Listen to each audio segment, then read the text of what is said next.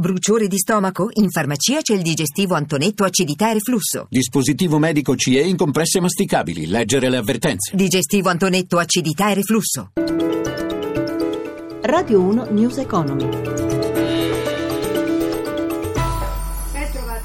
Ascolto da Amalia Carosi, borse ben intonate oggi, anche se Milano, dopo i dati Istat che registrano un ritorno della deflazione, si è raffreddata. A preoccupare però è soprattutto lo spread che invece torna a infiammarsi. Sugli indici ci aggiorna da Milano Paolo Gila. Buongiorno da Milano, eh, Piazza Affari che era la migliore in apertura con un guadagno superiore al punto e mezzo percentuale ha azzerato il suo progresso mentre il resto dell'Europa viaggia ancora sui livelli di guadagno registrati in mattinata.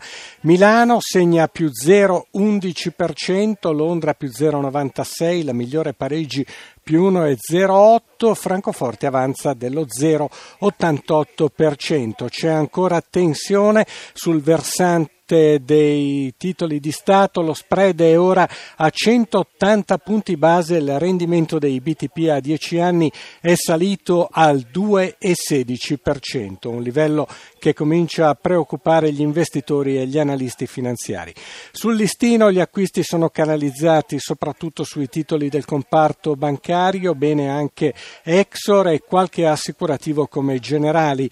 Prese di beneficio invece sui titoli del comparto mercato energetico con il prezzo del petrolio che scende verso i 43 dollari il barile. Infine per quanto riguarda i cambi, l'euro perde posizione nei confronti del dollaro, il rapporto di cambio è ora a 1,0760.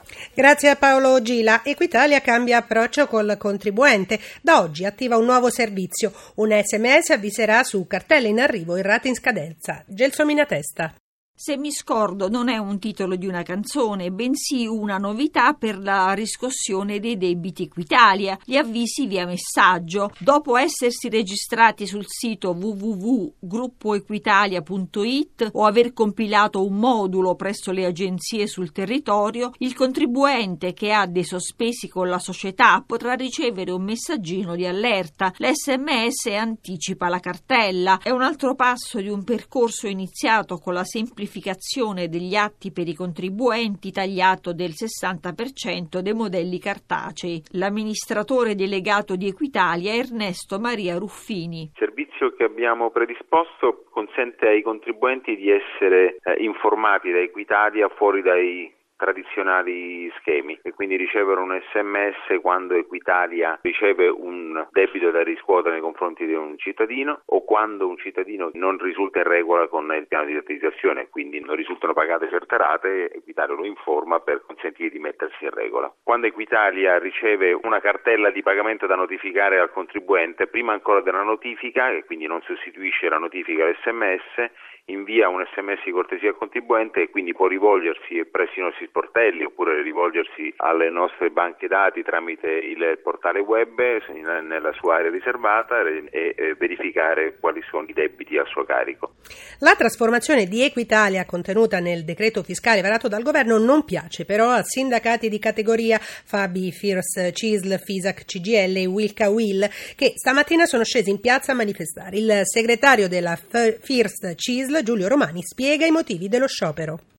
Siamo in piazza a protestare perché il decreto di riforma di Equitalia è stato profondamente sbagliato a danno dei lavoratori. Nel decreto non era chiaro quale fosse il contratto che sarebbe stato applicato in futuro e noi chiediamo che debba essere applicato il contratto che precedentemente già avevano questi lavoratori. Poi c'era quella questione della selezione che adesso sembra essere sparita e infine manca ogni riferimento alla continuità previdenziale e questi lavoratori hanno delle grandi somme accumulate con i loro risparmi, con i loro versamenti dentro un fondo che se non venisse di cui non venisse garantita la continuità sarebbe perso dentro le casse dell'Inps.